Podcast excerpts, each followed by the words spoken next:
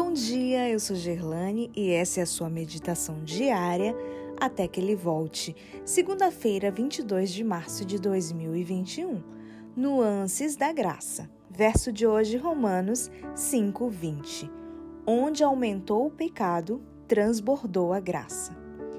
Ao longo do tempo, comecei inconscientemente a colecionar versões diferentes do hino Graça Excelsa, de John Newton de repente, eu tinha interpretações maravilhosas de uma variedade de cantores. Parece que minha alma nunca se cansa de ouvir sobre a graça de Cristo.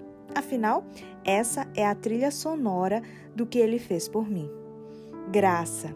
Se perguntarmos para 100 pregadores qual é o conceito mais importante da Bíblia, talvez 99 respondam que é a graça.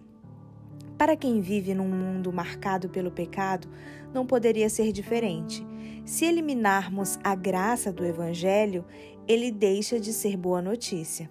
Graça é a lógica do plano da salvação e a justificativa para o amor divino. No Antigo Testamento, a palavra graça ocorre mais de 60 vezes e destaca a ideia de favor aos olhos de Deus. No Novo Testamento, o termo correspondente engloba o conceito popular de favor imerecido de Deus para com o homem. Jesus não precisou falar de graça porque era a personificação da graça. Já Paulo, maravilhado diante da graça, não parava de falar sobre ela. Eu gostaria de repetir um milhão de vezes o que é a graça, mas limitado pelo espaço, que nunca é suficiente para o amor de Deus, repetirei algumas vezes. Graça é subverter o arrazoado do pecado. Graça é a resposta de Deus para a nossa desgraça. Graça é um presente que parece bom demais para ser verdade. Graça é amor em traje de trabalho no meio da poeira da Palestina. Graça é a sobrevivência de quem desperdiçou a vida. Graça é a liberdade divina para pagar um preço exorbitante pelo que não tem valor. Graça é o enfeite que torna a verdade mais atrativa. Graça é a mão que oferta bênçãos para o necessitado que não tem com que pagar.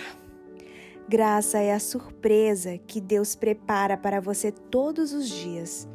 Graça é a cola que restaura pedaços de sonhos despedaçados por pessoas desastradas. Graça é a substância que dissolve a culpa. Graça é o reencantamento dos neurônios.